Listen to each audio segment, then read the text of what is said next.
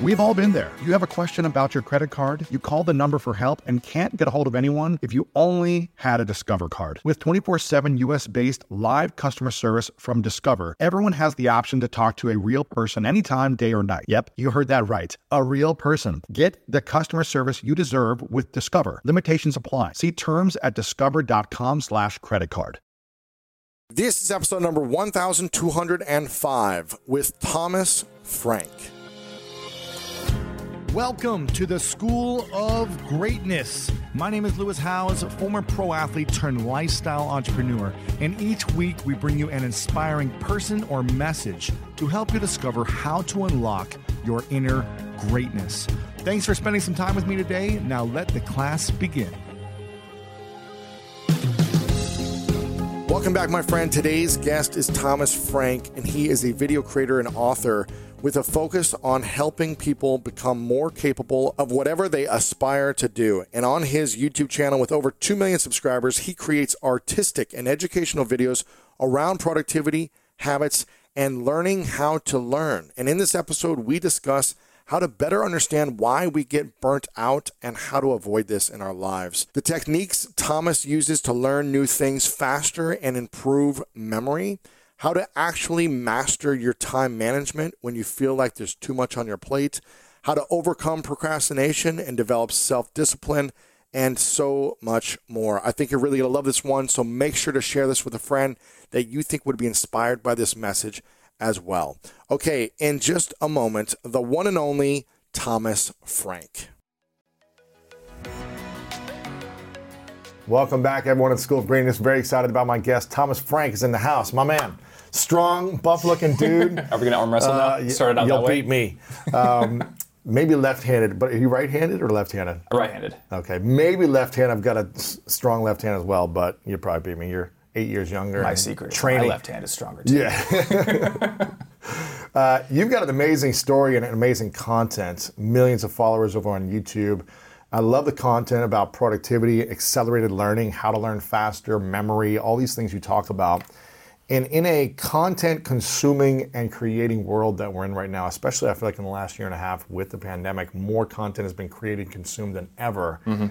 I'm feeling that more people are also having this sense of burnout more than ever. Like everyone just says, like I'm overwhelmed, I'm burnt out. Yes. I'm curious, how have you managed this personally with all of you have going on, personal life, fitness, you know, getting up early, productivity, learning, creating new channels. How do you not feel burnt out? And what's your process for teaching that to other people? That's my secret cap. I'm always burned out. no, I've, this is a, a, complex question with multiple answers. So I can't say that there's one simple yeah. thing you can do to avoid burnout. But I made a video on burnout in 2019. I heavily burned out then. Really? Did some soul searching, did some, you know, some made some changes to my life there why, are definitely why did you get burned you out? Why did you get burned out in the first place? What happened? So it's in my case doing the same thing for too long. Yes. And there's something called the over justification effect. Um, it's probably been said Tell on the me. show before, but it's when you allow external rewards to come into your life, it kills intrinsic motivation you had to do something. Mm. So when I was a kid, I made PowerPoint slideshows all the time just for fun.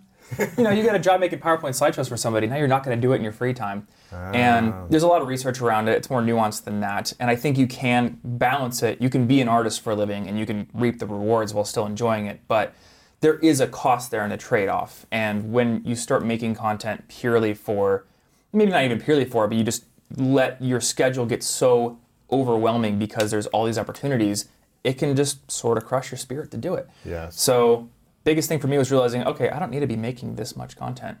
We, we'll be fine without it. And I would rather put more time into making each piece better. Mm. So 2020 was actually an amazing year for me artistically because we decided to go from four videos to two. A week. Uh, a month. Four, one a week to one every other week. Yes. Because How long I would was, it take you to do one video before then? I mean, I guess it depends.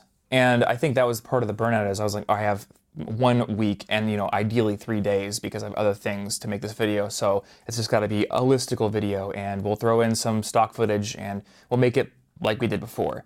And at the time, I was watching people like Matt D'Avella make these Netflix documentary quality Incredible. videos for YouTube. He was doing like one a month. One a month, right? Yeah. Because that's all it takes. But I'm watching him like, I want to make stuff like that. Yeah. So we cut down, took a break as well, so I could sort of just rest. And I think it's a big thing that we miss in our lives is you know, understanding that rest is actually part of productivity. It sort of disengages you and lets you step back and get ideas again. And we started just focusing more on the quality. I was very interested in filmmaking at the time and like, okay, what lenses should I use? How can I get this kind of shot that I saw in a movie? My favorite thing we did in 2020 was uh, this stupid video that was going to be a response video to a video Matt made about checklists. I'm like, this is a response video. I should shoot it in two hours and be done with it. And then I get this idea and I'm like, what if I recreate a scene from my favorite movie in the world, Scott Pilgrim versus the World, uh, and just try to make it shot for shot like an homage. And this leads to me and my editor like standing out in random fields in the middle of like the mountains in Colorado and like laying in snow fields and doing take after take and then learning how to do all these kind of editing things I'd never done before. But the result of that is my favorite piece of work that I've made, at least in terms of the visual fidelity, the editing, the music. I learned so much in doing that. And I'm like, yeah, okay, I didn't make as much money, but that was fun. It was cool. That was amazing. You know, and I'm gonna look back on that as one of my favorite things that I've made artistically. Right. I think what you said, rest is part of productivity, is so powerful because I think we've been conditioned to stack our days with our schedule full of doing things.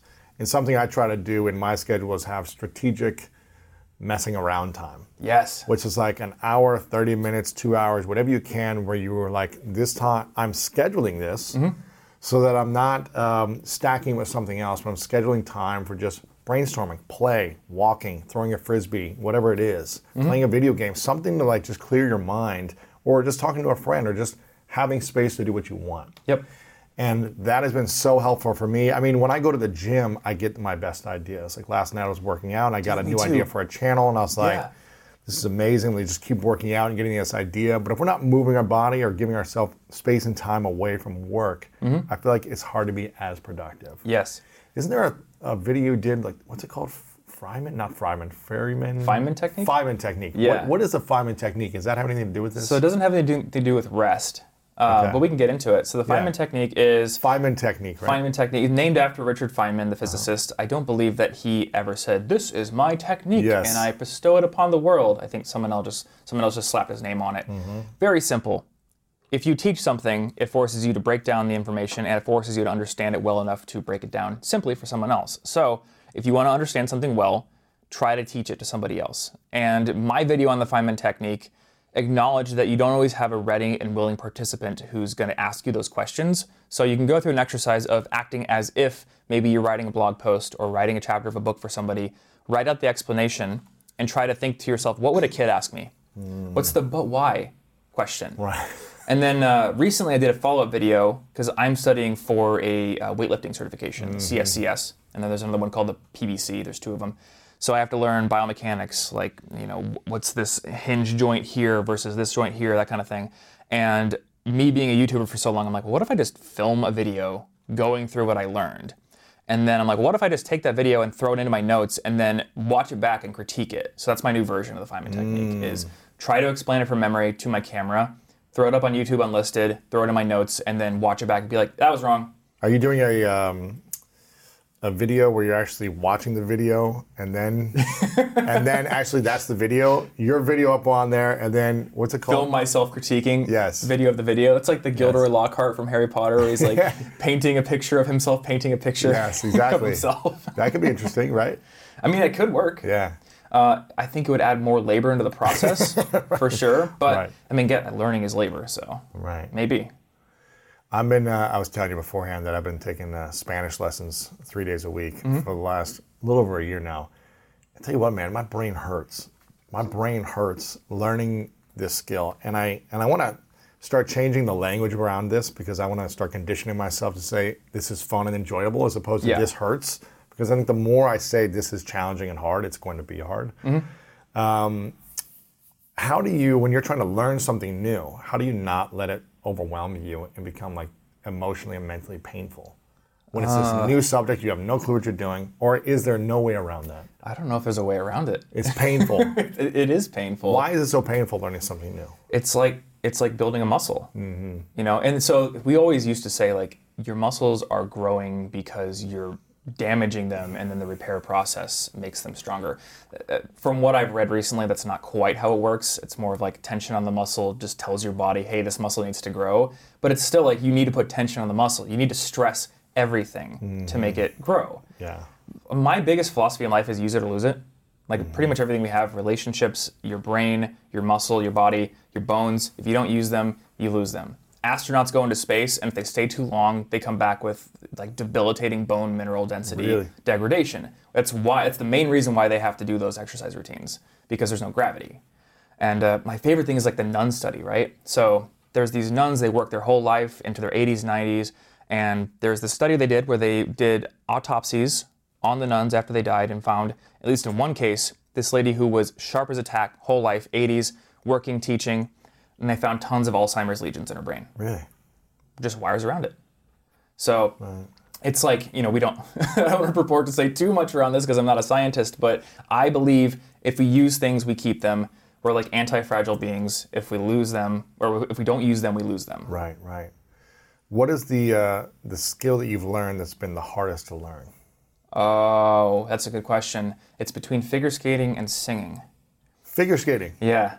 Why figure skating? So I had a friend in Iowa back when I lived in Des Moines. He's like, dude, I want to learn how to play hockey, but I can't skate. So I signed up for this class, and it's all like eight-year-old girls and me. Wow. Will you join this with me just so it's like not just them and me? And I'm like, okay, sure. And I go into a hockey shop. And this is Iowa, so there's not like a ton of skating culture and everything, but I'm like, all right, I have to do the counter. I have never skated before. I remember renting skates when I was a kid and my ankles were flopping all over the place. Yes. What should I start with, hockey skates or figure skates? And the dude's like, you should get figure skates because they're not as wobbly, I guess. Uh, so I drove up to Minnesota to get my pair of figure wow. skates because if you're a dude, buying men's figure skates is not easy. And I just ended up liking it. And I never wanted to play hockey. Don't really want to get my teeth knocked out. I'm nice. on camera a lot but you like figure skating. But I like it, and I've always liked like skateboarding and rollerblading and skiing and just uh-huh. like graceful, extreme kind of sports. And figure skating is a lot like that. In mm. fact, I found that figure skating made me an incredibly better skier. Really? There's a ton of skill transfer there. So I tried that, but I found that was much more difficult than like wrestling or football or any sport I'd ever done in the past. It's just so technique based, and in my opinion, you need a coach because you can watch even yourself and you can watch the pros and you're just like i can't really tell the difference between what i'm doing what they're doing. Mm-hmm. how many skills do you feel like you've learned? Oh that's a good question. I, I, like to dabble in a lot of skills. Yeah. uh, my friends always make fun of me for getting into obsessions and then dropping them. I'm that kind of person. So i mean you're, there's been a lot of them. three two three months obsessed and you're like okay on to the next thing. Yeah. So that will probably mean i will never be the greatest in the world at anything but I'm kind of okay with that. Yeah. Like I want to learn new things, and it's just fun. Yeah, I'm similar. I like to learn new things as well. Mm-hmm. Uh, but there are some things I want to master, which is like Spanish is one of them. But okay. salsa dancing was something that I got into 16 years ago, mm-hmm. and uh, I've been doing it consistently for 16 years. It's been a great gift. So I think figure skating, if that's your thing, that could be a great gift as well for a long time. So if someone wants to learn and master a skill in twice the time, what do they need to do?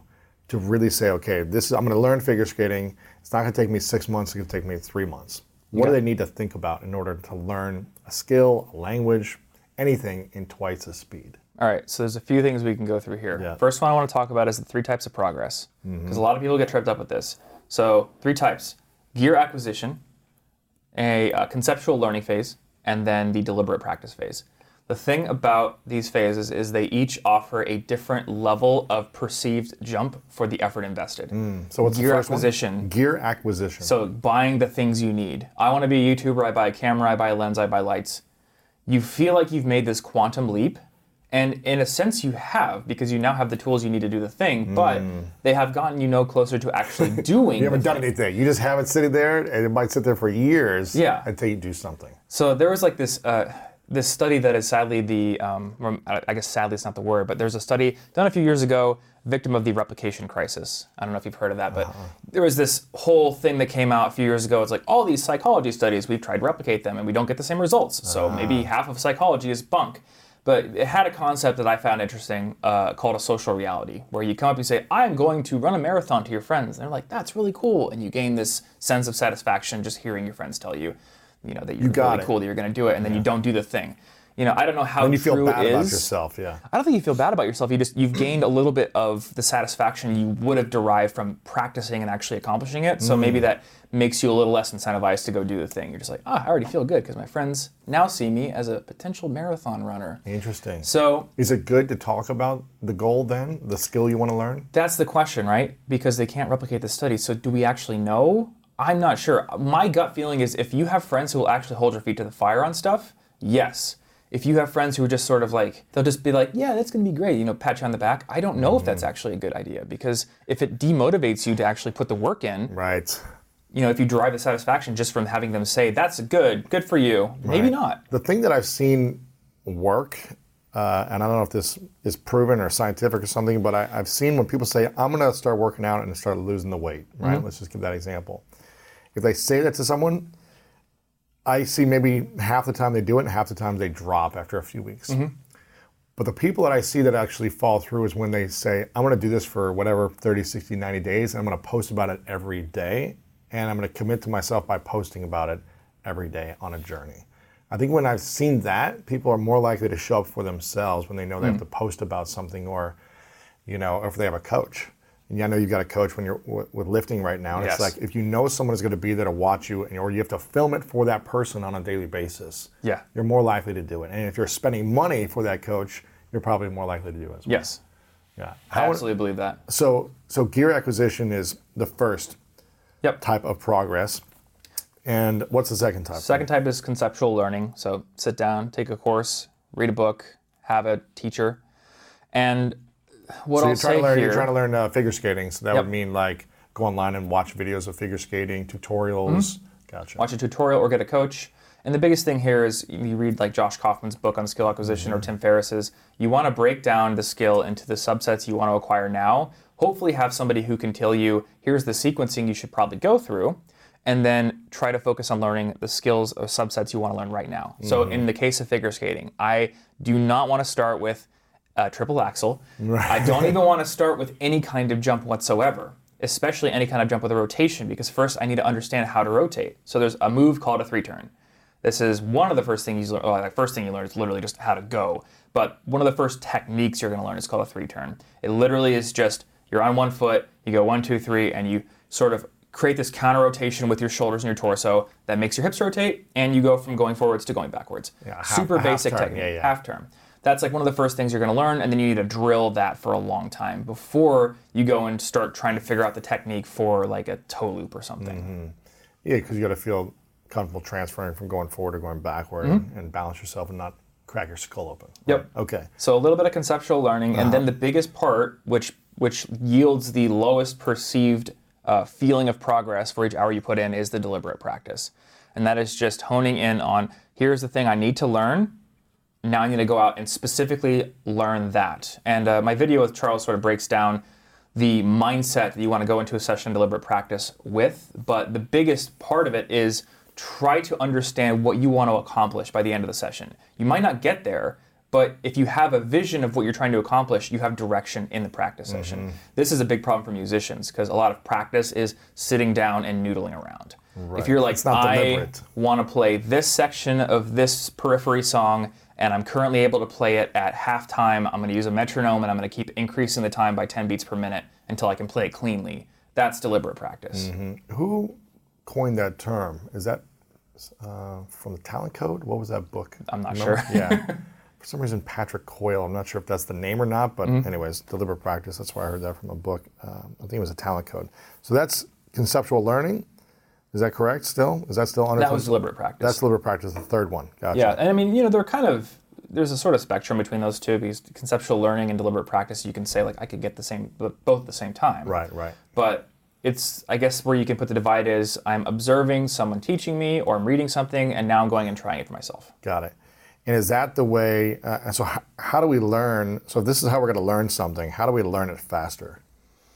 Just I more deliberate practice. Those are it- the ways to learn it faster. I mean, so in terms of skill development, that's definitely part of it. And then there are other things like interleaving, where What is that? you spend a little bit of time working on one subset of a skill and then you go move to something else deliberately. And that sort of lets your brain be relaxed from the practice on one aspect and get into something else, and then it combines them later on. Right. It's called interweaving. Interleaving. Leaving. Yeah, there's a great book by uh, Barbara Oakley called A Mind for Numbers. Okay. And the title makes you think it's about learning math. The book is entirely about learning how to learn. Learning how to learn. Mm-hmm. Yeah. What's been the biggest challenge for you then in learning how to learn faster? Wanting to do too many things. It's like I've got 10 hobbies that I'm trying to master right now. and Yes. Skills. One of my favorite stories, it's probably apocryphal, but there's a story about Warren Buffett's pilot who is talking to Warren Buffett and says, I have 25 different skills I want to learn, and what should I do? And uh, he's like, okay, go home and write down all the things you want to learn. All right, comes back and he's like, here's my list, I've got it. And then he said, all right, now go home and circle the top five you care about. So he goes home, circles the top five that he cares about, comes back, says, I think I understand now. These are the ones I need to focus on the most, and I should only work on these ones in my free time. And then Warren Buffett supposedly says, no, the other 20 are your not to do list, because these are what will currently distract you from putting in the actual time and focus on the things you want to do. And I get a lot of people emailing me like, I've heard that story before and I don't like it because I want to do these other things. And my response is, your life is long.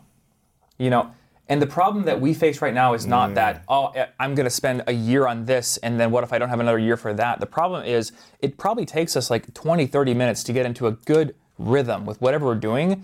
And a lot of us are just like, I'm going to put five minutes into this, and then get distracted, and five minutes into that. So the, the real goal here is can you cull what you're trying to do, cut certain things out to the point where you're able to put a good 30 minutes of practice into something? One of my favorite parts about my job is that I get the opportunity to travel a lot. And in fact, I'm recording this right now while I'm in Mexico. And actually, I was thinking about something that I wanted to share because I get a lot of questions from so many people about different side hustle ideas. So here's one for those of you out there that are on the go a lot like I am or traveling a lot. When you're staying in your Airbnb on your trips, have you ever thought about how you could be making extra money by hosting through Airbnb while your home is vacant? If you're interested in an extra stream of income, Airbnb hosting is an easy place to start, and it's like giving your home some company while you're away. Your home might be worth more than you think. Find out how much at airbnb.com/host. So listen, we all know life is full of yada yada, like those quote unquote free trials that somehow still charge your card for something, or when companies have those sneaky gotchas hiding deep in the fine print. And I know you've dealt with yada yada before, like those bills that keep going up and up for no reason at all, or when budget airlines promise a cheap fare but then charge you for every little thing until you realize you're paying more than you would have somewhere else. And yes, it is possible to outsmart yada yada, like triple checking airline deals to make sure all you need is already included, but you don't take yada yada in life. So don't take yada yada from your wireless provider. Metro by T Mobile has no contracts, no credit checks, no surprises, and nada yada yada. Stop by one of over 6,000 Metro stores nationwide.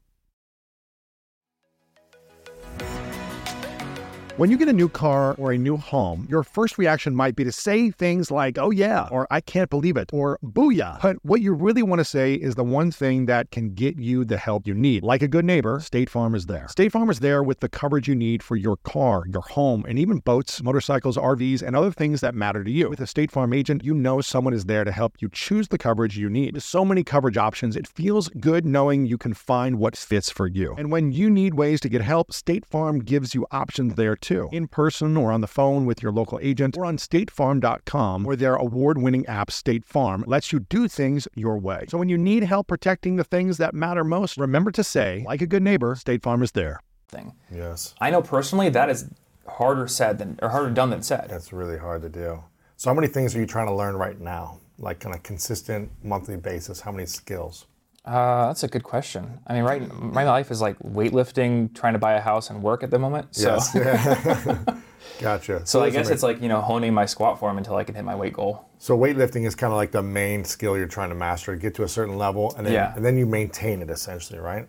That's the goal. Yeah, that's what I want to do because I don't want to be one of those giant powerlifters. My dad is one. Uh, there is a video circulating somewhere around the internet in the depths of like old school internet where he's in a competition, literally bench pressing 600 pounds, and his femur breaks Wow. on video. Oh man, that's crazy. My dad or my, my coach didn't know that my dad was that guy, and uh, I went to his house to film a video, and he's like, "Hang on a second, I've seen that video of your dad. So you, you're not one of those guys who's just lying about your dad benching 600. Like your dad actually did bench 600 pounds."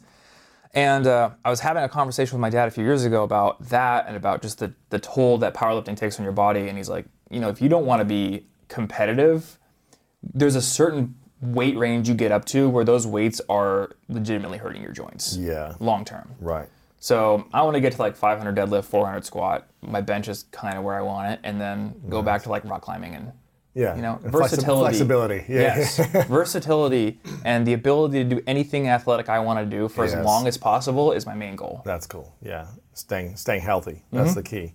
What about when you're trying to learn these skills for yourself? Do you know that like okay, with a skill like weightlifting, it's just going to take me a certain amount of time in order to get to those goals? Mm-hmm. Is that something you go into it with, or you say, ah, what if I can do? What if I can do it faster? What if I can bench and lift? Or you just like physically, it won't let me until I reach six, 12 months of getting to that goal. I, I think it's kind of that. So one thing I'll say here, and this is a little bit tangential, Yes. but I used to look at people who were stronger than me and be like, "Oh man, that guy's way stronger than me."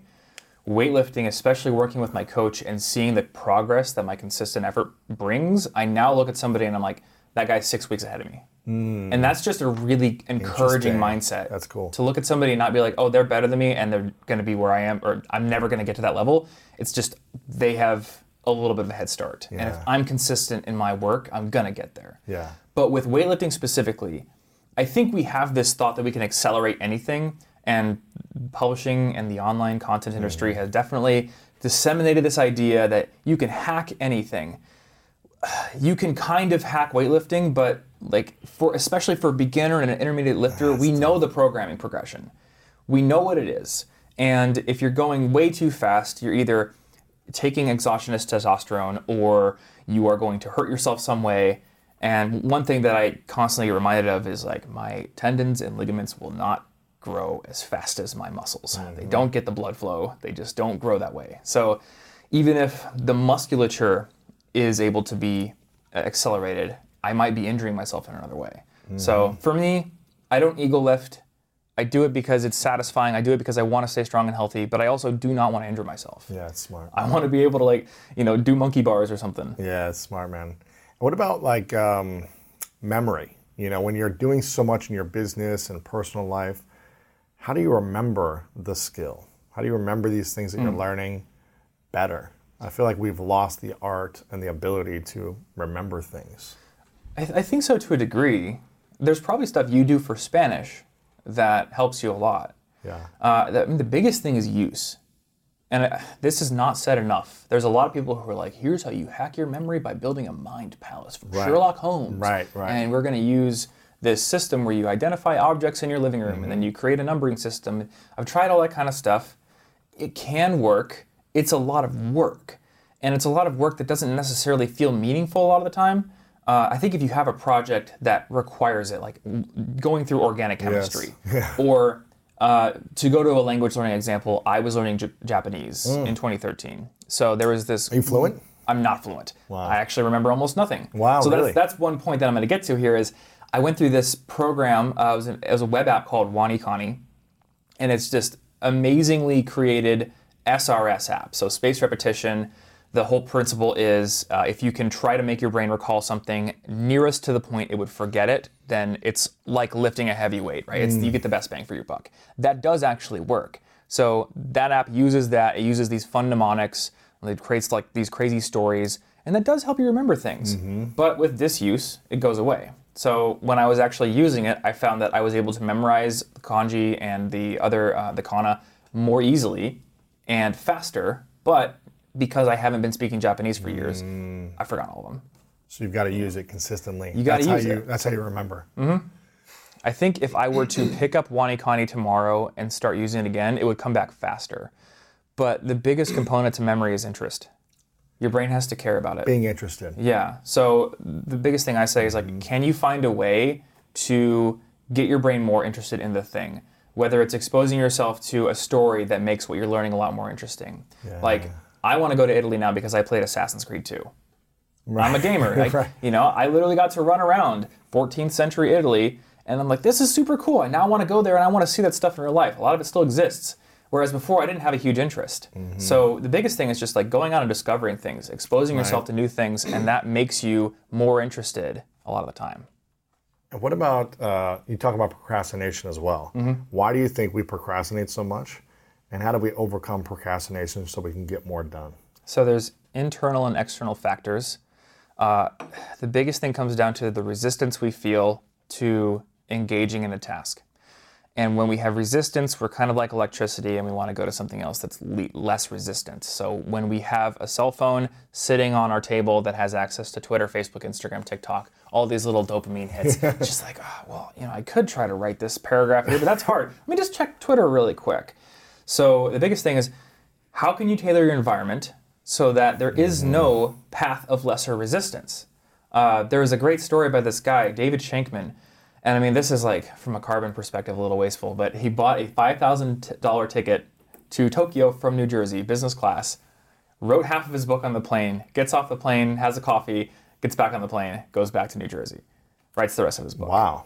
No, there's no Wi-Fi. Just- there's oh, just his computer. This is before This was like 20 before Wi-Fi. 11 or 2012. Now It's- there's it's movies and Wi-Fi and internet all over the place. That's true. A lot of people used to swear by the plane being like their one best place. sanctuary, and now Yeah. it's like, uh oh. So there are also things like you know the writers' retreats. I've seen one that's like a, a cabin in the middle of Georgia in the woods. You could just go out there, and there's no phone, no service, no Yes. nothing. Just write. Um, you don't have to do anything that drastic though. You know, just turn your phone off, and maybe if you have the ability, set up an area in your home or at the office if you have an office like this that doesn't have access to all that stuff. Right. So I'll like literally turn my internet off on my laptop if I need to write sometimes. And you just focus. Yeah, because I want to increase the resistance it would take to go to do something else. There's a principle called the 20 second rule. I think Shawn Achor came up with this. And 20 seconds is not a scientific number here, but the principle is what is the activation energy required to do anything? So if it's something you want to do less, increase the activation energy. I remember when I was a kid, my mom would take the power cord to our PlayStation and we'd have to ask her for it and because my brother and I were getting a little bit too obsessed with video games. so you know that's a little bit of like you have to ask her, but also it just makes it harder to go play the PlayStation. And then if you want to do something more, decrease the activation energy. So I want to play guitar more. Guitar is not in the case; it's on the stand somewhere where I walk by every day, so I can just pick it up and play. Yeah, make it easier for you to play it Mm-hmm. than it being in the closet or something like that. Yeah. Um, what about managing our time? I know you've done a lot of studies with, I think, Elon and Benjamin Franklin about like how they manage their time and being more productive. Mm-hmm. What have you learned from, I guess, these great individuals who have created amazing things on time management? So learn stuff from them, learn stuff from my own experimentation. There are some different ways of doing it. So like the the Ben Franklin method is like time box your whole day. and that works for some people. It hasn't stuck for me. So I've presented it in a few he, what, did videos. he, what did he do? It basically just like actually create a schedule for, your whole day, yourself. yeah. Yeah. And then Cal Newport has an actual, I think, a better version of this where he says, list out your schedule on the left side of a piece of paper, and you're trying to make estimations of how long things are going to take. And then as the day goes on, kind of recreate your schedule because it's always going to be different than you thought. yes. So a huge reason for this is um, something called the segmentation effect, where when we predict how long something will take, if I give you the whole, we think it'll take way less time than if I give you all the different parts. So how long will it take for me to do my Lewis Howes interview? I think three hours. How long will it take for me to get dressed, get showered, drive to LA, find the parking spot, get to the office, get the coffee, actually start recording? I think we did that maybe 15 minutes after we planned. It's going to take a little bit longer. Right. That is also combined with the fact that we basically conflate best case with average case. So when I'm like, how long does it take to get to work? I think, what's the best time I've ever had to get to work? That's Right. how long it just takes in my head. So I actually love this little feature. Uh, I use Fantastical. I don't know if you've ever used it. Fantastic cow. Fantastic Cal. I Fantastic wish they would make a Windows app or a web app. It's only for Mac and iPhone, but they have a thing where you can say when, when when's my event, and then it will tell you when to leave based on the estimated drive time plus a window. I was surprised. It took me less time to get here this morning than it would have in the middle of the afternoon yesterday. But it was like estimated 44 minute drive, and then I can say, all right, add 15 minutes to that. That's when it pings me. wow, So that's nice. that's cool. Where are you staying? Uh, I was like, wait, where are you staying? I'm staying in Malibu. Okay, A friend of yeah. mine just recently moved out there, so it was just yeah. like, hey, I've got a bedroom. It's a drive out there for sure. That PCH though, I know, man. it, it, uh, I've never view. driven it before, It's- and what? I've always wanted to. Oh, man. And I'm like, this is amazing. Oh no, it's worth the drive if you're the mountains, the ocean, being in. I Idaho. Uh, right? I'm in Iowa, Denver. Iowa and Denver. Yeah, it's Yeah. a different. It's a different vibe. That's for sure. You got the nice mountains out in Denver, though. We do, yeah. Driving the 70 in the mountains is incredible. Yeah. And what? So what did Elon do then to master his time management and, and uh, From the article I read, it was the same thing. Really? Just time boxing. time boxing? So it's ju- it's just estimating your schedule. And I don't want to harp too much on time boxing because a lot of people try it and it just doesn't stick. So what I think is more effective is just having a habit of planning your day out. Um, I would often do it on a whiteboard. I do it in a little sticky note area of Notion now that I have. And it's just knowing, okay, what's on my schedule? What are the gaps of time I have between those scheduled items? And you know, what can I realistically get done? If I have an hour, I know I'm not writing an article because it's going to take me way too long to get into the flow of writing. I need two hours, three hours. And then planning out what you want to accomplish during the day that isn't a scheduled thing. And then trying to keep that limited.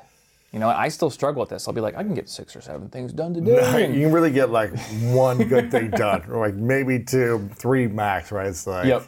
My friend Tiago recently tweeted, uh, when I was 25, I would drink coffee and feel like I could do everything. At 30, I would drink coffee and I feel like I could do anything.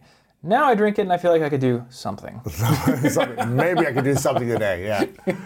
Um, what about the habits of the most highly organized people? What do they do differently than most people don't do with Mm. their habits? So, organ- well, we're talking about organization. Are we talking about morning routines? Like, Uh, I think about the most productive people. What are the habits of the most productive people?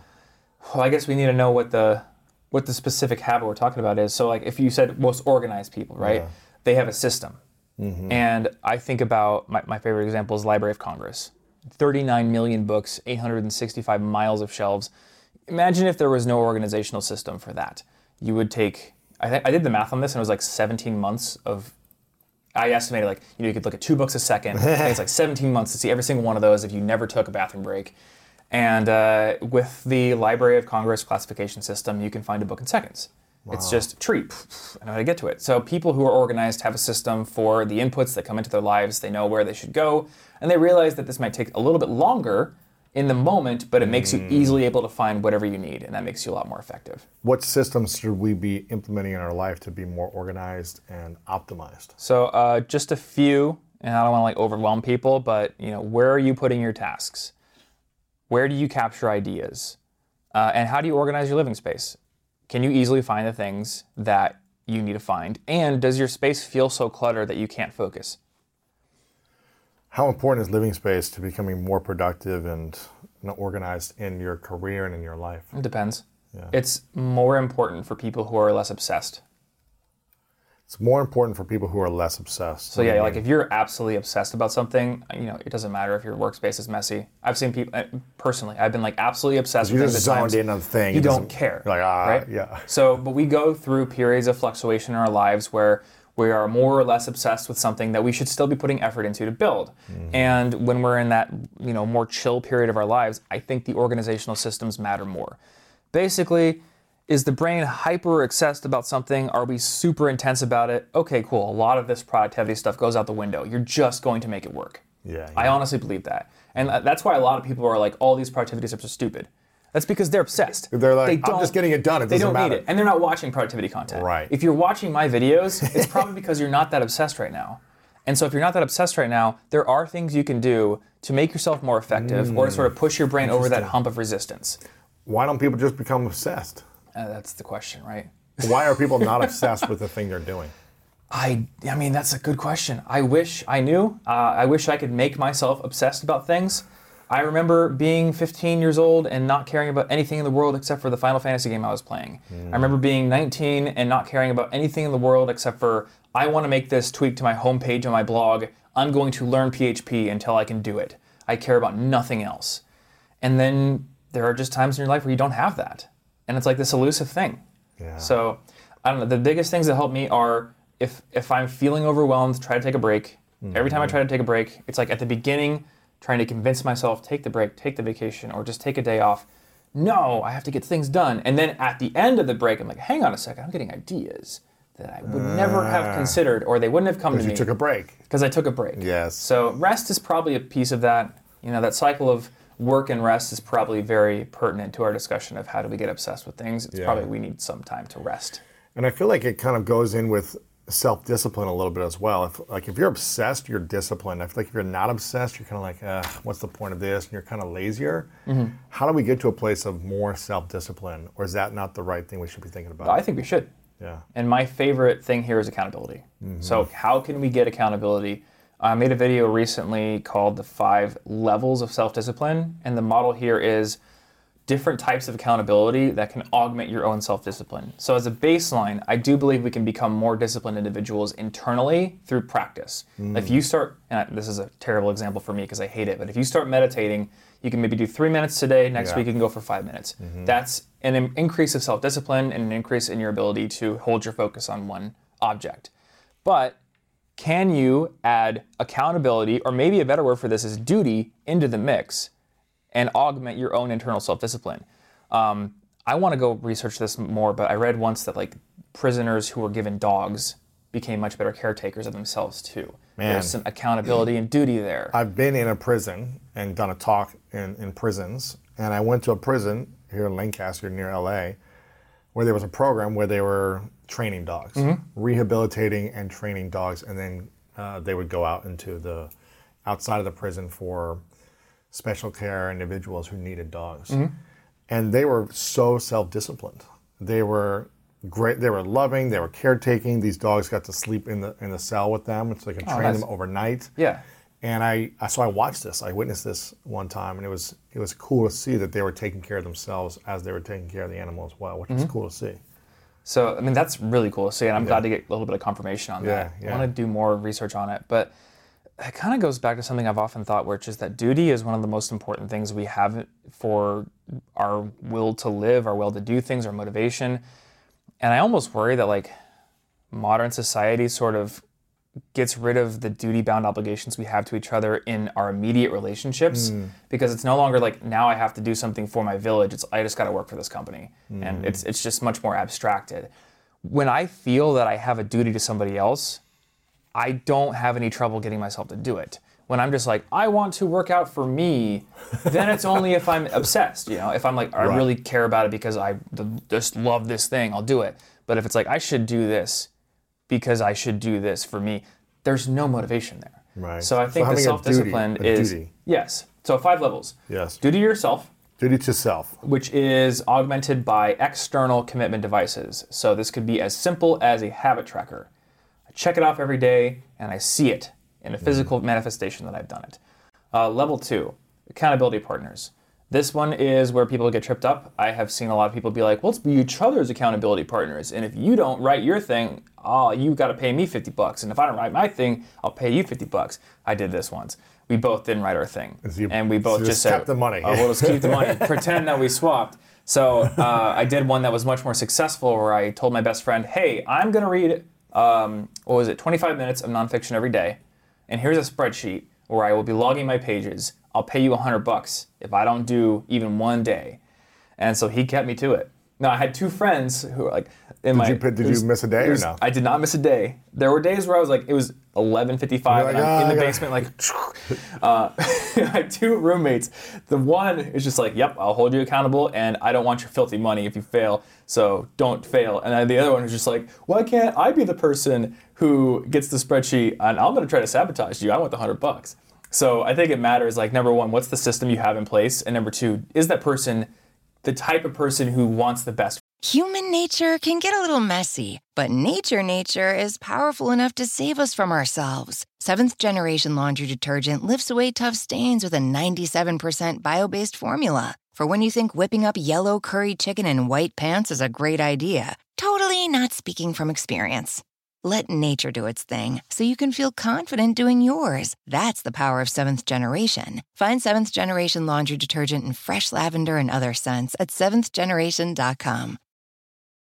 It's one thing falling in love with a house, picturing yourself moving in and calling it home, and quite another navigating the world of price negotiating, mortgage lenders, and finding the budget that works best for you. An agent who's a realtor can make understanding that world easier. Realtors have the expertise, access to proprietary data, and tools to help you get from imagining living somewhere to actually doing it. That's the kind of help we can provide. Because that's who we are. Realtors are members of the National Association of Realtors. for you? Will they actually hold your feet to the fire? Will they not try to sabotage you? Do they want you to succeed and do what you want? Gotcha.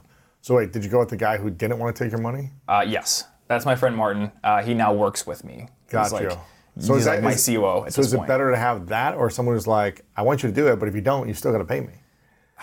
I mean, uh, Or well, you- I mean, he would have taken my money. Okay, he gotcha. just didn't. He didn't my want other, to take My other money. friend was like, "Oh, I'm gonna sabotage Ah, you gotcha, so I gotcha. get your money." Like, Yeah, I- yeah. so if you got those kind of people around you, like, you want people who want the best for you, right? Of course. So he's got to check in on you. Hey, you haven't logged it in today. Mm-hmm. And he would text me. He's like, "Where's my pages? That's cool. I'm gonna take your hundred bucks." So accountability is So that's level two accountability crucial partners. for self. I think so. I think if we have accountability, you know, things are much better. Three Okay. is the professionalized version of this: coaches, teachers, people you hire, and they have the advantage of often, you know, hopefully if they're qualified, often having uh, knowledge of the skill itself, so they can provide guidance and sequencing and help you Feedback. to steer clear from the wrong directions, give you feedback. So yeah, I don't want my uh, best friend to be my lifting coach because he is not certified idea, yeah. for biomechanical and all that kind of stuff. My coach can be like, yeah, your squat form is going to lead to an injury if you don't Mm-hmm. fix this, this, and this. So he also is my accountability burner, but he's also my professional coach. Right. Okay. Uh, and then four and five, uh, accountability to a team. accountability to a team. So, you know, you've got accountability to your staff and vice versa. They know that if they don't do something, it's not just that you're going to say, I'm disappointed in you. It's that I have now lost something because you didn't do what you said you'd do. Mm-hmm. That's more important, or that's more powerful. And then five is leadership. Mm-hmm. So that's just kind of like 4.5. But when you're the leader, you're at the top. And uh, that I don't think is an accountability hack because that's a lot of responsibility to take on. So you sort of need to earn that. But I think it's part of the model because it is the highest level of accountability.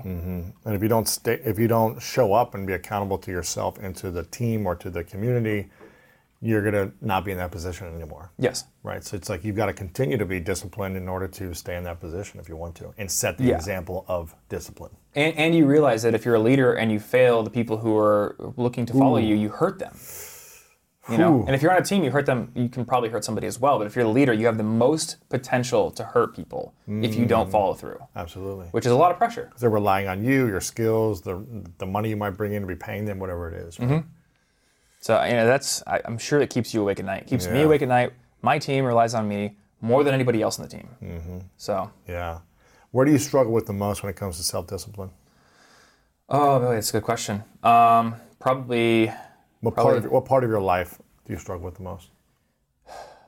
it's probably sticking to things that don't have a tight deadline. so It's like a made up deadline. Like I want to do this by now, but yeah, made up. my publisher doesn't are, need this, my team doesn't need this. It's like I need, I want this. that's what it is. Yep. It's like me been wanting to write the my book for the last year and a half, but Mm-hmm. but I wanted to self publish it this time, and I'm like, well, there's no there's no publisher like forcing me, which Yeah. is those deadlines are so crucial. I Yep. feel like. And I feel like there, there are things that used to really motivate me that don't anymore. Yeah. So I used to Like use what? this website called Beeminder, where you could literally bet money that you would do things. And I still think it's pretty uh, pretty powerful. useful. And you can hook it up to any like API, so it's like you can hook it up to Runkeeper to make sure you ran enough or whatever. Mm. And there's like a graph, just make sure you go up enough. Uh, and when I was building my business like five six years ago, that was incredibly effective. I set a book goal, I set a blogging goal, and like without fail for three years, it was like blog post every week, YouTube video every week, podcast every week. Um, I set a goal to write 500 words a day for my book, and I got my book done in two months. Wow. But now, like I've tried it again and again and again, and Doesn't- it doesn't seem to work as much anymore. So I feel What was like the I'm at a- site? What was the site called? uh, it's called Beeminder, like with a like a bee with a stinger. Um, I also used Habitica, which is a habit tracker that is video game based. So you get a character and you get experience points and gear and stuff. okay. And that was also super motive for me. But now at the it's time. not. At this point, it's become like I need to hire a coach or somebody to actually yell at me. Yes, I hear you, man. I mean, it's like when you're, well, you weren't really starting out, but you were kind of in the, I guess the, the earlier part of your journey, right? At Yes. that phase. Um, and I think when you're at that phase, it's easier to get motivated because you don't, you haven't created something yet. So you're like, let me Mm-hmm. get this out there. Let me start building it. It's like if I want to have a bigger channel, I got to do this every week or every month and be Yep. consistent. Now that you've reached these kind of goals at a bigger stage, Yeah. it's like, well, is getting another million followers really going to like you know, impact something or creating more content going to impact this. It's like you've already done these things that were hard to do. Yeah, exactly. It's like I've already written a number of books. It's like, okay, I need a, a deeper level of discipline, of service to a community. Like, well, how can I serve? Yep. Now I'm doing a disservice by not putting this out there. Mm-hmm. I'm hurting people by not doing this. If I have a knowledge base or something I can share with people, so it's like Yes. making that my discipline. And that's hard to do. hard, like man. there's a little voice in my head that's like, you shouldn't care if you don't care about the next million followers because this is important information. You should put it out there. Mm-hmm. But if it doesn't make the brain actually take it seriously, then it's not a good argument. There's got to be something else that's put in there. It's got to be something meaningful for you too, Mm-hmm. right? It's like, okay, what am I gonna gain from this? Yep. Otherwise, it's just like, okay, I'm creating to create. There's got to be some reward, right? Uh, I think so. Yeah. Whether I mean, it's I- I- internal or external, right? Yes, I yeah, I think you hit the nail on the head there. It's either some kind of internal reward or an external reward, Mm-hmm. but some kind of thing. Yeah.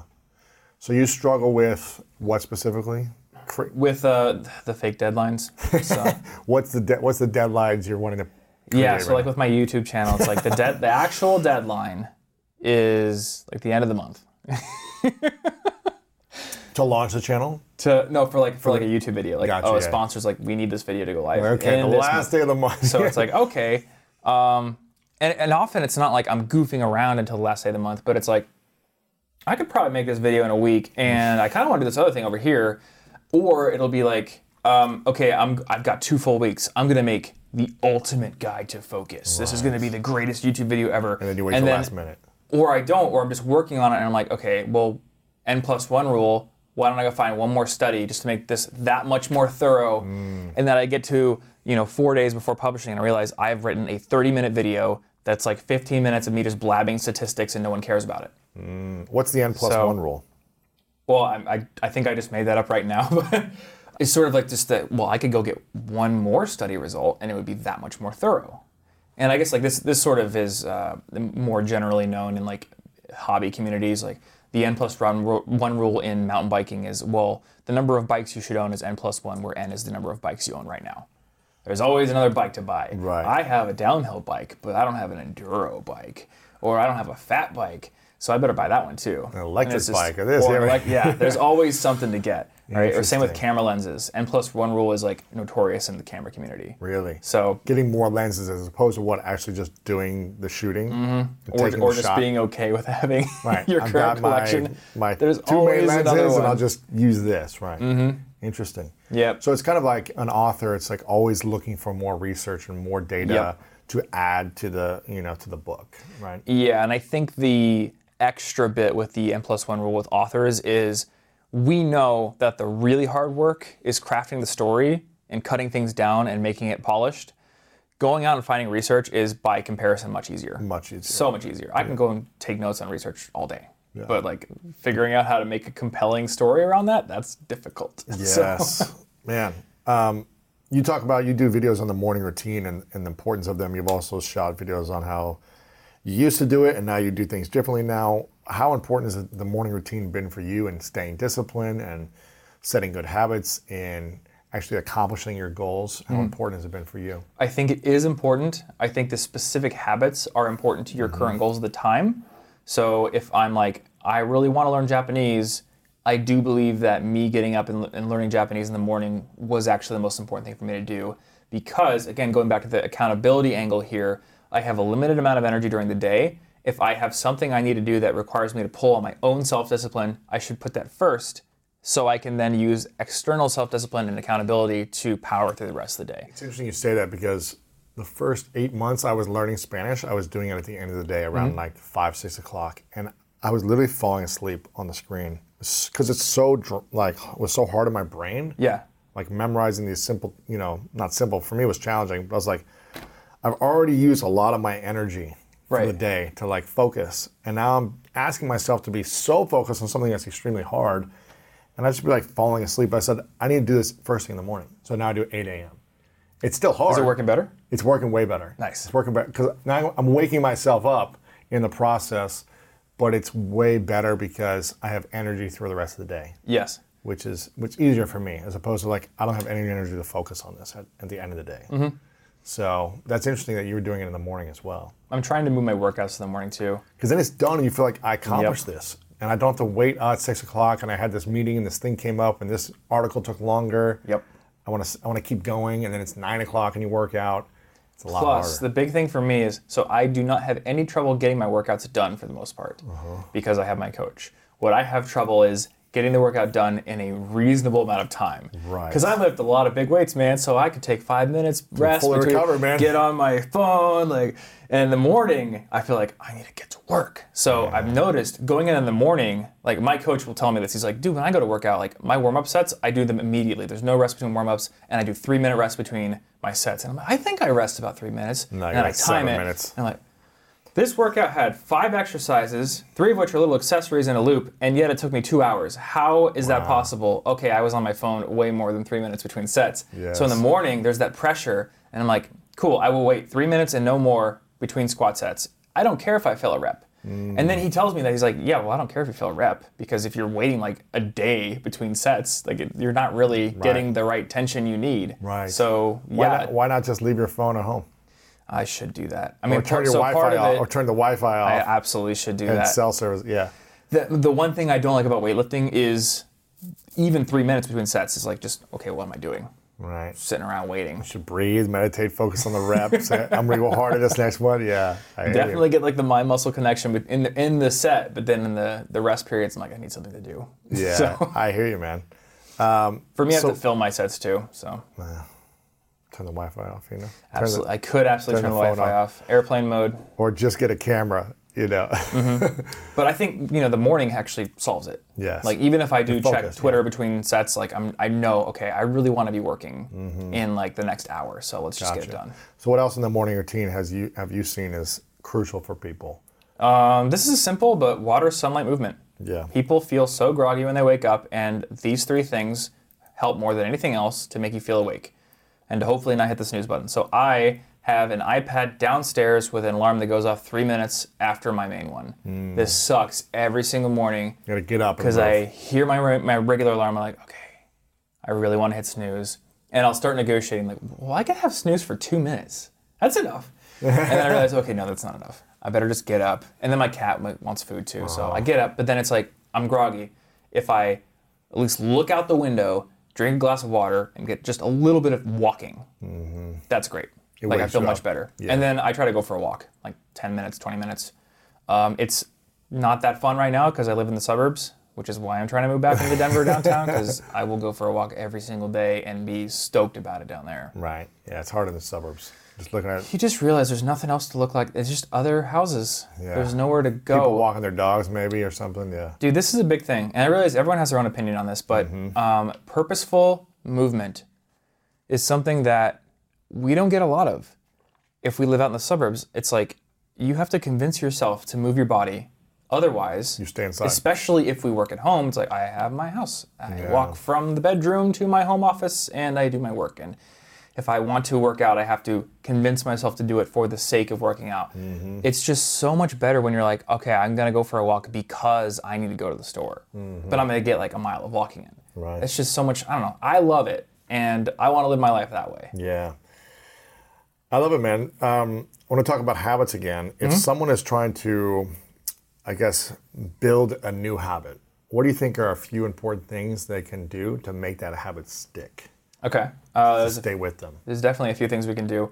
I love that level one of accountability Mm-hmm. at, in the beginning. Can you get an external partner. system? Yep. And this not only adds a little bit of augmentation to your self discipline, but it also allows you to create a record of that habit.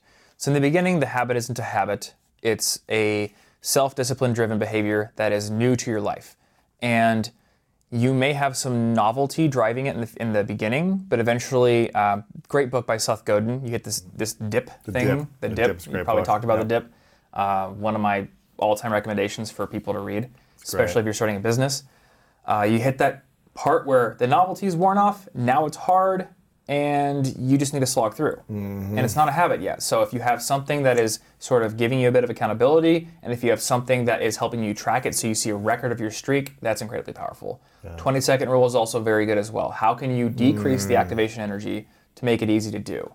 So what does that mean? I'm going to do this for 20 seconds. So no, 20 second rule again is a. It's not. It's. Uh, I didn't explain the 20 seconds Yeah. part of the 20 second rule. So in the book, The Happiness Advantage, he talks about how if you want to do something more often, uh, make it take less than 20 seconds to start doing it. If you want to do it less often, make it take more than 20 seconds. So take the power cord out of your Xbox and throw it in the drawer, or put the guitar on the stand. So if it's a new habit, what can you do to make it easier for yourself to get into it? Uh, if it's like working out, um, can I build a home gym? Like my gym is out in my garage now. It's super easy to go on to. Nice. I skip workouts less. Uh, I'm moving to a house where my I won't be able to have that. But I've got a friend who's like, I will meet you at this gym every day. So there's the accountability part. So you know, make it easier to do, or make it more. Uh, I guess make somebody have you accountable. Yeah. What would you say are some weird habits that you've seen successful people do differently that I guess normal people don't do? That's Weird attributed to their success. It's like, oh, I don't get up early and walk and drink water, but I do this other thing. Have you heard any of these things, or have you tried something? Well, I'll go on the I'll go on the early thing. Mm-hmm. Um, ev like so many people think you have to get up early, and I don't know what it is, but if you're just like, here's my epic morning routine, or here's why I wake up at four in the morning, people latch onto that stuff. And I don't know, it, there must just be something in like the basal ganglia that's like, if I have the same morning as a successful person, then I will be just as successful as they are in my real life. And that's not true uh, necessarily. But also, there are plenty of people who are super successful going to bed at like 2 a.m. and waking up at noon. So the biggest thing is realize everyone has a different chronotype. Yes. Which is your propensity to go to sleep and wake up at different times. How does the sun and sunset uh, affect your circadian rhythms? It's different for everyone. Some people just sleep later and go to bed later. My fiance is a great example. She will stay up until like 2 a.m. without me telling her to go to bed. Right. But then she's like writing a book at 2 a.m. And me, like, nope, it's got to be the morning for me. Really? So figure out, like, when do you have the most energy? And then ask yourself, am I getting enough sleep? That's so much more important than waking up at 5 a.m. Yeah, and structure your your life around that. When you have the most energy, and are you getting enough sleep? Because sleep Mm-hmm. Yeah. is important, in my opinion. Yeah, I'm not sure I have like an interesting, weird habit off the top of my head. yeah, yeah. Uh, if someone's struggling with being a perfectionist, like Mm. they're not launching their thing, they're not doing the thing they want to do because it's got to be perfect beforehand, I guess, and they're, or they're just not able to finish a project. What would you say to that about perfectionism? So uh, I do have a video on perfectionism if people want more on this, but my favorite thing for overcoming perfectionism is what I call the 1% rule. Okay. This is why I am a YouTuber with a successful channel instead of a dead channel with like three videos. so put yourself on a schedule. Could be once a week, could be once a month, depends on the scope of what you're trying to do, but try to put yourself on a schedule and with each piece of work that you create, try to identify one area where you want to get 1% better. Give me an example So, what uh, you do. I want to make a video and I think my audio sucks. This video, I'm going to figure out how do I position my microphone and add some sound treatment to my space to make the, the sound better. Or there's one where I actually made a tweet thread documenting this process. Um, this guy on YouTube, Mondo Bites, has this amazing cinema-like quality of his A-roll. It just looks so good. And I'm like, I'm going to recreate that. I want to figure out how to make my A-roll way better. Right now, I look like a dude sitting in a bedroom with the light, like the overhead light on. Okay, so we Mondo got Bites is his name. Mondo Bites is his channel, I believe. His name is Armando. I forget his last name. Um, well, more, I I don't want to butcher the pronunciation. Yeah, Uh, so he's got like you know the colored light behind me, and I've got a key hmm. light here, and I've got this like cool grid thing on the the fill hmm. light and a hair light. Oh, so I got to add a hair light, and I'm not thinking about a million other things. It's just I want to have the best A roll possible for this video, and I get it on schedule. And the next video, I've now ingrained the hmm. techniques I learned from that one, and I can either have it automated, like that A roll, I could just leave set up always, Yeah. or it's just going to become much easier to do in the future. So the biggest thing you realize is if you're on the schedule and you're improving a little bit every time, 365 videos down the road, you're like, I've made 365 improvements, and I've been able to use maybe not all of them, but a lot of them in every video since. And you realize that there was stuff you would have never even known to do in the beginning. Human nature can get a little messy, but nature nature is powerful enough to save us from ourselves. Seventh generation laundry detergent lifts away tough stains with a 97% bio based formula. For when you think whipping up yellow curry chicken in white pants is a great idea, totally not speaking from experience. Let nature do its thing so you can feel confident doing yours. That's the power of seventh generation. Find seventh generation laundry detergent in fresh lavender and other scents at seventhgeneration.com. It's one thing falling in love with a house, picturing yourself moving in and calling it home, and quite another navigating the world of price negotiating, mortgage lenders, and finding the budget that works best for you. An agent who's a realtor can make understanding that world easier. Realtors have the expertise, access to proprietary data, and tools to help you get from imagining living somewhere to actually doing it. That's the kind of help we can provide. Because that's who we are. Realtors are members of the National Association of Realtors. That you are now able to do. Mm-hmm. So, like, the biggest realization of a perfectionist is you cannot make perfect work because you haven't done enough work yet to understand what perfect would even mean to you in five years. Right and what's perfect now is not going to look perfect in five years. Exactly. Martin look, Scorsese probably has yeah. a vision of what perfect is in his head, and he can't make it. He can't make you it. You know? Yeah, and I look back at my previous books, and I'm like, people are still buying them and loving them, but I'm like, ah, but when I say it that way now, when I do it this way, ah, this was a little off. You know, mm-hmm. it's like you look at it differently with more time and space. Yeah. But something that, I mean, you probably realize this as well, um, that should make you feel better about your work is like you look back on it and you're like, okay, there's a better way I could have done that. Mm-hmm. But I was still proud of it when I put it out. Absolutely. And people are benefiting from it. Absolutely. And that's the key. Mm-hmm. Why do you think we judge ourselves so frequently or so worried about the opinions of other people that that holds us back so much? Why do you think that I'm is? not sure why, but I mean I definitely feel it. You feel it personally too? Yeah, I feel like less than other people. Like I don't look back on my old work and cringe. I have people who are like, I never watch a video after I make it, or I'll go back and watch my old videos and I think they're terrible. I don't. I'll go back and see a video from five years ago, and I'm like, that was a pretty good video. Like, there was definitely some stuff I could have done better, yeah. but and I'll remember little things I had done. Again, going back to the intrinsic motivated artistic stuff, I'm like, yeah, I remember that little stupid Spider-Man joke I threw in. Like, That's a lot of fun. So I don't cringe about my stuff, and I realize yeah. like I'm trying to teach people who are just a few steps behind me, mm-hmm. and that was me a few steps behind where I am now. Like, right. I was proud of the work. Yeah. And how do you manage your day to day right now? Do you have a, a, a, big team? Is it a small team? Are you still doing a lot of the work yourself? Uh, you know, what are you doing to accelerate your growth? Small team right now. Mm-hmm. So I got my editor Tony and my CEO Martin, who are the main guys. I just hired a personal assistant. Actually, very very good decision. yeah. I've learned that every time I've delegated, it's been like this painful process, like pulling a tooth. But then I end up making more money and mm-hmm. having a better life and the only trade-off is I now have a team to worry about, and that does, you know, make me think more seriously about planning out war chest.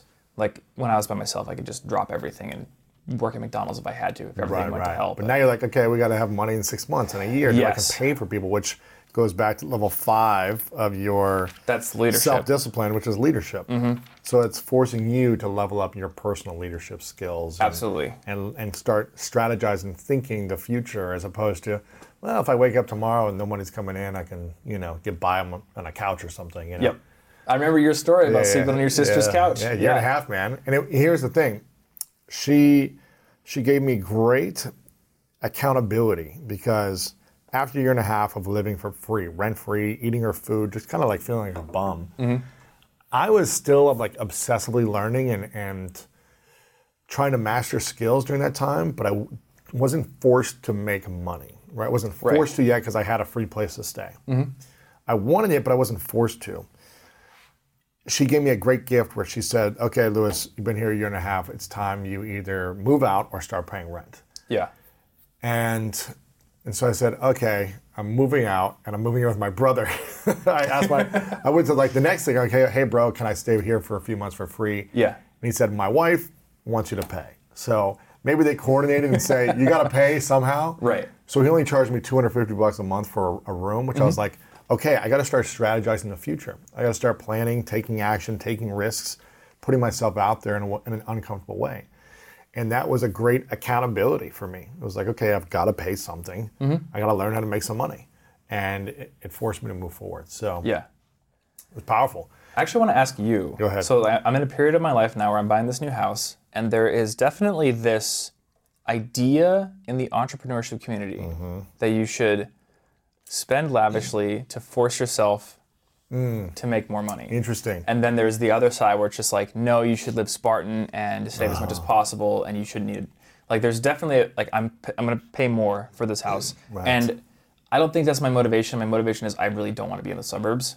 But there's a part of me that's like, maybe this is also good for my motivation, and maybe I should go get a big office too. I think it's yeah. I'll, I'll tell you my my personal experience. I went from living for free to then paying two fifty a month, Mm-hmm. and then to, after I think it was six months there, I was like, okay, I need to get out of this place, you know. And my um, sister in law was pregnant, and I was just like, you know, they had their own family, and I was like, I, I gotta be in a grown man, right? Right. I'm like 25 at this point, 26, and I was like, I gotta get my own space.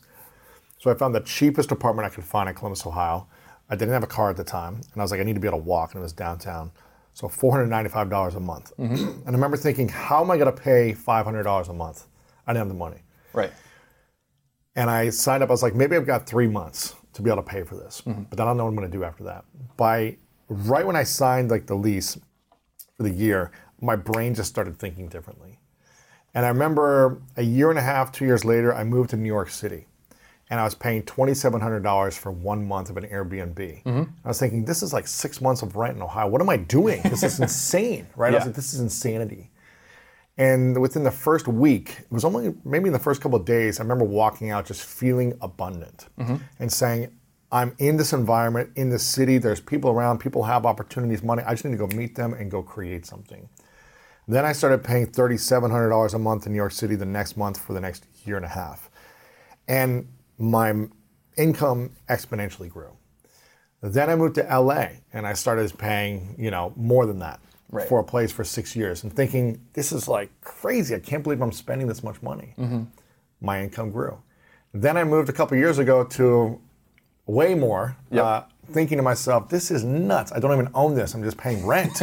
You're just thinking, okay, every year I'm spending how much money that's just going out the door. But my, and I got an office space and I'm paying more money opportunities grew. I started to think differently. So for me, I have been a fan of like if I feel stuck, it's not like I want to splurge and just spend a lot of money because I don't do that in my normal life. Yeah. I'm not out here like buying watches and cars. I don't do that. Mm-hmm. I'm pretty frugal with the rest of my money, but I know the environment, my living space, when I level up, I start to think and act differently in my business as well Yeah. that's been my experience. But again, my friends know like I don't wear watches and jewelry, and you know I don't mm-hmm. buy cars. I don't I don't do anything. I don't like. Right. I I you know I get a lot of travel for free. It's like you know I'm not really spending a lot. I'm, mm-hmm. I'm investing in my business.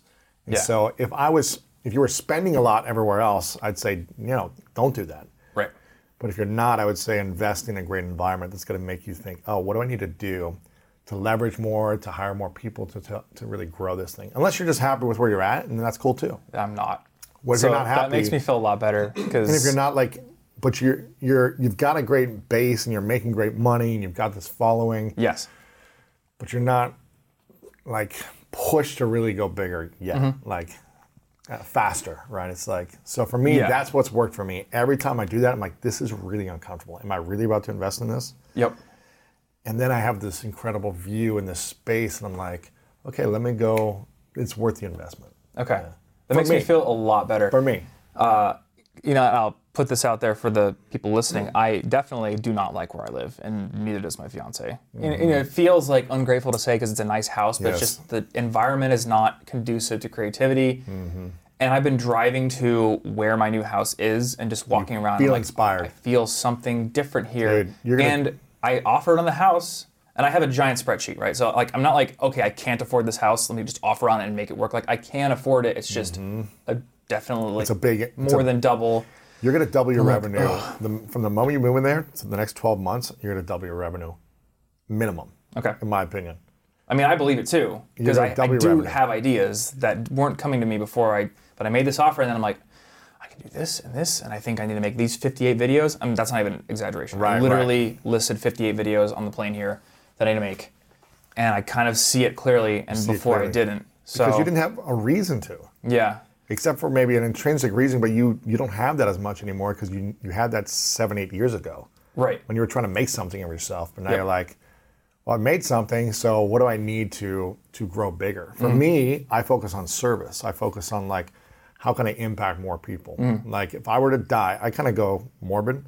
If I were to die tomorrow, would I be happy with the level of service I've created in the world? I'm eight years older than you.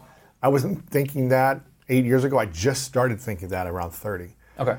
It was more like how can i make enough money to like survive and grow and just like have you know financial freedom Right. and accomplish some things. But then once you have it it's like okay do i just want more money? What's the point of that? Yeah. for me it's been how do i serve more people? Mm-hmm. How do i use my skills my talents to then create information content and package it in a way to help more people? Mm-hmm.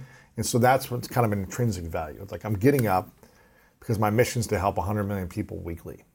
And we're not there yet. We're not even close. Mm-hmm. So if I died tomorrow, would I be happy? Yes, I'd be happy, but would I have known I could have given more in this space as well? So I think about it from that point of view. And the financial commitment helps me think creatively around finances because finances are going to help me bring in a team, which is going to help reach that mission Gotcha. because I can't do it on my own. Yeah, exactly. So that's the way I think. But um, It's reassuring because Yeah. you, you read like Art of War is like the back against the wall principle, and people fight like cornered animals, and you know people will take that and they'll say you should go do X, Y, and Z because of this, and it's it's hard to know like is that foolhardy or not because I can see the positives and I can see the potential disastrous consequences Yeah. of going too far in that direction. if you've got you know runway for the next six to twelve months, then I think you're fine. Mm-hmm. Okay. Obviously, I mean, you're a smart guy. You know how to create something from nothing. If you lost everything right now, I bet you can make a million dollars in a year. If you so. lost, if you lost your channel, if you lost all your social media, if you lost your whole following, you could. If your life depended on it, could you make a million dollars in a year? yes, Could you make two million maybe? that's a good question. If your life depended on it. my if my life depended on it, then yeah, absolutely. Okay, so then what's holding you back now? Yeah, I guess um, maybe not my life on the line. So we need something. we need something. We need something bigger inside of us. So I need like, to put like a thing on my neck, like in those movies, right? No, but I think it's just like what's going to make it meaningful to you when I create and, and why are you doing this? Yes. And I, I go back to like, why am I? We were talking beforehand about, you know, I'm almost 1,200 episodes in. It's like we're doing three episodes a week, four YouTube videos a week. Why? Yeah. Because there's a deeper mission to serve 100 million people Mm-hmm. to help them improve their life. That's why. That's why we do it. I could stop right now and our content, your content would still reach a lot of people for years Yeah. but I just want to be fully satisfied. I'd be happy with my life, but I Mm-hmm. don't think I'd be satisfied with my calling. And so I'm just Yes. led by that. You know what I mean? Yeah. And I I feel like you have this too because everything like this, everything is free. Mm-hmm. Everything I do, I want to make it free. Yeah, you want to Like, help people. I constantly come up with ideas and I'm like, all right, well, this is the idea that's going to be the business driver finally. And then the next week, I'm like, guys, Let's just give it away for what people. if we made it free? I outlined this whole like yeah. crazy thing I was going to sell for Notion templates, and then I was like, okay, but what if I made it free? And then the thing I'm already selling, like, what if? I make a whole tutorial on how to build it for free? And so it's like, yeah, how do I monetize it? How do I? What's the actual economic engine here? Right. Because you know you could say YouTube AdSense, but to grow that, it's like you have to grow views, You got to get a lot of views. and that's that is. I mean, you could do it, but it's tough. You gotta get and a it's lot of not views. necessarily what I always want to do. yeah, so you have a portion that, hey, this is free, and you Mm-hmm. make money from AdSense, so it's still monetizing, and then you sell other things. Yep. So it's like, hey, if So- you can't afford this, we have all this amazing free content. That's Yep. what I say too. Yeah, that's true. We've got thousands of videos. You know, if you want my coaching, I pretty much give it away for free. If you want my coaching in a more small group uh, format, then you invest in it. You Mm-hmm. know, just like you said, it's like if you're ready for the next level, then invest in that. Yeah. So I think it's wise what you're doing, man. You're a smart guy. I think you know what you're capable of creating, and you've built it over the last ten years. So I think it's a smart move to move in there. And, and I would think, personally, if you get this house and then you find a creative office space within a five minute walk, Mm-hmm. you're going to explode even more. Think so? I think so. And it's like, okay, you try it for a year or two, and if it doesn't work, I, I just mean, this know is compelling advice because I literally toured one. I think if you if you put if you put a yeah even just a, if you could get a one year lease or Mm-hmm. you know even take over a sublease for a year and a half or two years so you don't have to do a five year thing or a Yeah. three year thing you know start there you're gonna realize like oh this is amazing to have like separation you're gonna be married in June he said I think Mm-hmm. it's like maybe your wife wants to have some like downtime at home where you can just go to work and then come back and Yeah. have some space for your cats and you know your life I don't know man But I think we're gonna we're not gonna get the separation because she also wants some office space, so we might share it. Well, well, at least a separation from home. That and that I think will be very nice to have. And when I did that, things started to shift. My think so? relationship, yeah, yeah, exactly. Like, just the relationship with myself became better because I could kind of relax when I got home. Mm-hmm. Yeah. I feel like when my studio was in my home, I was always working. You're always Yes. going to be thinking, anyways. Like, Yes. it's not going to shut down in your brain. You're always going to come up with a video idea, Mm-hmm. but I feel like you can just go home and be like, okay, I don't have a camera here to record something. Yes. So I'll, I'll write it down on my notes and this, but then I'll put it aside and I'll do it tomorrow. Mm-hmm. And you, you're the second about. person I recently asked about this. So I asked our CEO at Standard when he had moved from his apartment office to a real office. I said, "What did that do to your productivity?" And he's like, "Insane." Yeah. And the next week, I'm sure you'll hear it from one more person. You'll Probably like, will. Okay, third thing, the third time you hear it, it's like, all right, I should probably try that. I this. start believing in the secret. exactly. No, yeah, I'm gonna I'm gonna text you in a couple weeks and see if you found any spaces. But I think you just keep looking at them. Mm-hmm. Look at the spaces, creative spaces. Think of a dream of what you would want it to be. Yeah. And if you find it, get it. Don't force it. But if you find it, explore it. you Yep. know, see what makes sense. Um, what do you think is holding you back from 10xing your productivity, your results, your impact right now?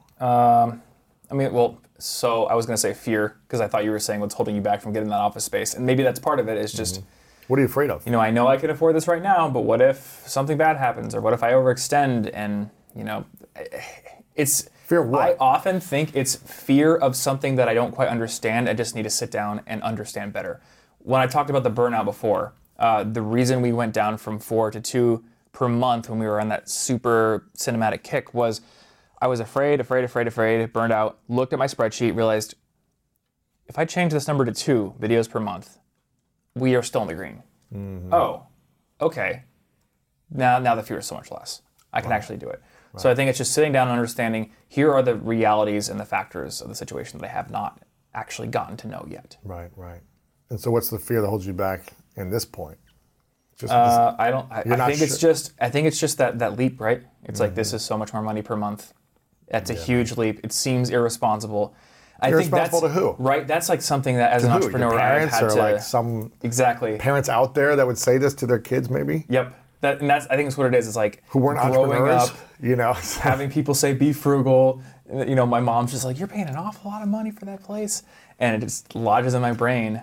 I'm all for being extremely frugal with your money and not blowing it on material things that aren't are meaningless to you Mm-hmm. Yeah. in order to impress other people. For me, I buy the same like forty dollars shirts. You wear T-shirts all the time. You're not like this extravagant spender. Yeah. on things. You probably get healthy food. You have coaches to help you improve your life, Yep. and you invest in people in your team to help you grow. Yes. Some travel here and there, but it's like you travel with a backpack. You're staying at a friend's place. You're not like getting these lavish five-star hotels Mm. and renting Bugattis every weekend, right? It's not what you're doing. Yep. You're trying to optimize your life in, in intrinsic ways. Yes. And so I feel like if you're creating an investment in an environment and people that will support you in helping more people, that's always going to be a great investment. If you're investing in things to look cool, that may not satisfy you in the long term and may, Right. it may be not as wise. If you're doing it because you enjoy that, then cool. But if you're doing it to impress or something and to feel good about yourself, then maybe that's not the wisest way to spend money. Yeah. That's my opinion. But if Yeah. you've got the money, what are you using it for? Just sitting around to wait until you die? I mean, it's like investing it to help you grow. Mm-hmm. So, do you pay Yeah. your coach, Uh, my coach, your fitness coach? I actually don't pay him. okay, So I pay him in promotion. there you go. there's payment there. There's there's time and energy. when he came up to me, he's just like, I want to coach you for free for a while and see how you like it, and it hasn't changed. Though I did pay him to coach my fiance. well, there you go. So There you go. I don't know, man. You could try it out, and you could say, "Oh, this isn't working for me." And you can always pull back and you know have a small operation from your home and just live that way the rest of your life. And, and I guess like, what do I have to lose? Uh, I think they offered me a six month lease, There and go. it's like three Try grand a month. So okay, I lose eighteen grand. I can make that. I can make. I know I can make that. can make I can work extra hard for a month and make that. Yeah, exactly. So that's what I have to lose. Then it's worth trying it out. You could always come back and say, "I Mm-hmm. didn't like this for six months. I'd rather work from home." Cool. Yep. But I think you'll be amazed at what you expand into when you step into that personally. So I, love guess when I think forward and I think like, what would I regret not mm-hmm. having done, like ten years from now, or eight, when I'm 80 years old, that's one of those things I, I would regret not having tried. Mm-hmm. There you go. So when do you move in? Uh, it probably could be next week, That'd be amazing, man. and that would actually help my house move too. Really? because my house is a TV studio basically. And my, my agent's in there and he's like, This house is really cool, man. But I don't know if people are going to be able to come down here and picture themselves living in this basement when you Right. have like a ton Interesting. of cameras and lighting and everything. if you moved all that stuff into the office, it in the might next actually month, help my help house. you sell more. Mm-hmm. Interesting. yeah, it might. Which would get you back into closer downtown, which would help you Mm-hmm. transition. It makes yeah, it's interesting. So, yeah, So- maybe this is the push I needed. Maybe this is like, I'm to call the dude and be like, All right, let's try it. Six months, I'll do it. Yeah, I mean, if, did you love the space? I did as long as I can. You have no noise going on here. They had Yeah. Oh. HVAC, so I need to see if I can like mitigate against that. Yeah, you could probably turn it down or something. But yeah, interesting. There's a couple other guys that I looked at. Look There's another one too. that they were they, offered me like this basement space that's totally perfect for filming, but it's in like a basement. yeah, it's not as inspiring. It's not inspiring, Yeah. but it's like it would be kind of a perfect filming room Mm-hmm. if I just picture this just in a basement. Yeah, keep taking, keep taking, keep look around. You know, tell them to show you some more places. But I think, yeah, in the next month or two, if you did it, I think it'd be powerful, man. Mm-hmm. Explore it. See what your heart says. Um, I love this, man. I'm excited for this. You've got some amazing content over on YouTube. Thomas Frank over there, thomasjfrank.com. You're all over social media, obviously. Tom Frankly on Twitter, is that right? Yes. Tom Frankly on Instagram as well. So, um, how can we be of the best support to you in this moment besides subscribing, checking out your content? What can we do to support you? I mean, man, you just supported me a huge amount right here. Both with like this push that you gave me. Yeah. I'm seriously gonna take that. That's cool, man. And uh, and yeah, the plug's already. So thank you. awesome, man. Yeah, of course. Do you know uh, Ali Abdaal? Do you know him? Yeah, we're good friends. Yeah, he uh, he came on a month ago, a month Mm-hmm. and a half ago. And I asked him the same thing. What's holding you back, or, or what's your challenge? And he's like, "Well, I'm still doing this. Like, you know, I think it was like two or four hours a week of being a medical uh, of a doctor, Mm-hmm. right?" He's like, "I'm still holding on to this, although I make all my money over here." And I go, "Why are you holding on to this thing?" He's like, "Well, the fear of like it should be. I should st- stick with this as a backup plan." I go, Yep. dude, if you lose all your business, do you think you could recreate it and make a million dollars in a year? And He goes, yeah. And I go, then why don't you just go all in on it? Yep. Go on in the investment of what's working, not holding on to something that you was an old identity Yes. that got you started won't get you to the next level. Mm-hmm. So, and then I go think about it. And the next week he texts me. He goes, "I'm quitting. I'm quitting like the, the doctor thing." So he- Really? he, quit his practice or or whatever for the the the hospital or whatever. And now he's all in full time and he's like hiring people and building it even more. Oh, that's awesome. So I'm assuming it's going to exponentially grow. I think so. Well, I've been talking to some of his team. Yeah. Because I'm going to do a guest workshop for his YouTube course. There you so go. That's cool. he seems like he's. I mean, he went and got an office recently. Exactly. I wonder if you're the guy who pushes people to go get an office. he just put out a video. It's like big, huge life update. Everything's changing, and he got an office, and he's There hiring all these people. So There you go. There you go. Yeah. So let's see it, the man. impetus to grow. I want to see it, man. Um, this is a question I ask everyone at the end of our interviews called the three truths. So imagine a hypothetical scenario. It's your last day on earth, many years away from now. You get to live as long as you want to live and accomplish all your goals, but it's the last day. And for whatever reason, you got to take all of your content with you. So all your YouTube videos, your courses, everything's got to go somewhere else. We don't have access to it Okay. but you get to leave behind three lessons to the world. Three things that you know to be true from your experiences that you would share with us as your final piece of content. What would those three truths be? Oh man, all my content's going away. I got to lead people with details of like IRA. Just three lessons, three things that you think would be powerful for people. okay, seriously, use it or lose it. Yeah. And this applies to your body, this applies to your brain, this applies to skills, this applies to relationships. Um, 1% rule. This, don't let perfectionism stop you. Put yourself on a schedule of creating the work or doing the thing, and then try to get 1% better each time you build over time. And then the other thing, a lot of people in my area of personal development, they always say, like, you're the product of the five people you spend the most mm. time with. And I think there's some truth to that. But don't forget the people who need you to be one of those five people. A lot of people, especially when I was younger, I'd have people in my circles and people emailing me, like, my friends aren't very productive. Should I stop being friends with them? No, because you're the positive influence for them and they mm. care about you and you're going to help them be the best version of themselves. So, you know, you need to go get exposure to people who inspire you and who will push you. Like literally this 10 minute diatribe we had about the office space is probably going to push me and help me make a million more dollars but I'm not going to stop being friends with my friends who like to chill because they need me, Right. and I'm friends with them. So I like that. Those are good. I kind of like that that approach to that five people closest to you. That's cool, man. Um, yeah, there's a, there's always friends that just uh, want to hang and play video games or play some sports that maybe aren't on your path that could use you to keep inspire them along the way. So yeah, and the the best version of their path is probably one where you're encouraging them. yeah, You know, even if they're not going to be a millionaire entrepreneur or something. yeah, that's cool.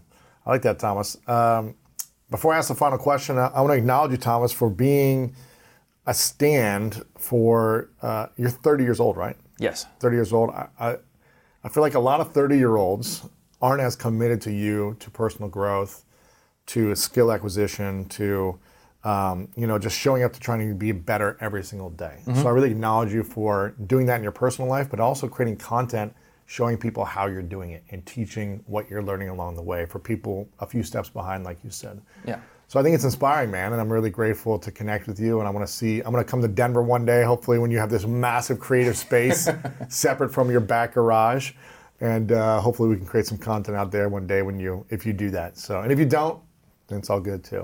Uh, but congrats, man. Keep it going. Thank you. It's fun and let's stuff. do it. Yeah, yeah, it'd be fun. Final question for you: What's your definition of greatness? Oh, what is my definition of greatness?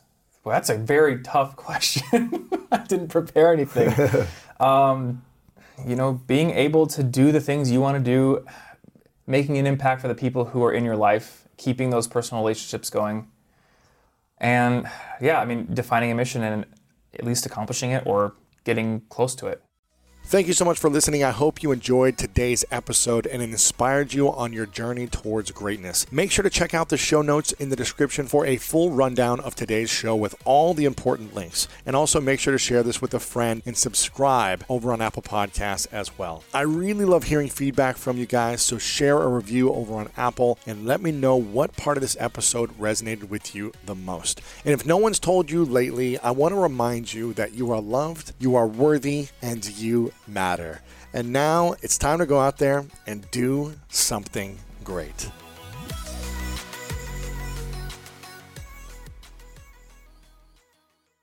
It's one thing falling in love with a house, picturing yourself moving in and calling it home, and quite another navigating the world of price negotiating, mortgage lenders, and finding the budget that works best for you. An agent who's a realtor can make understanding that world easier. Realtors have the expertise, access to proprietary data, and tools to help you get from imagining living somewhere to actually doing it. That's the kind of help we can provide. Because that's who we are. Realtors are members of the National Association of Realtors.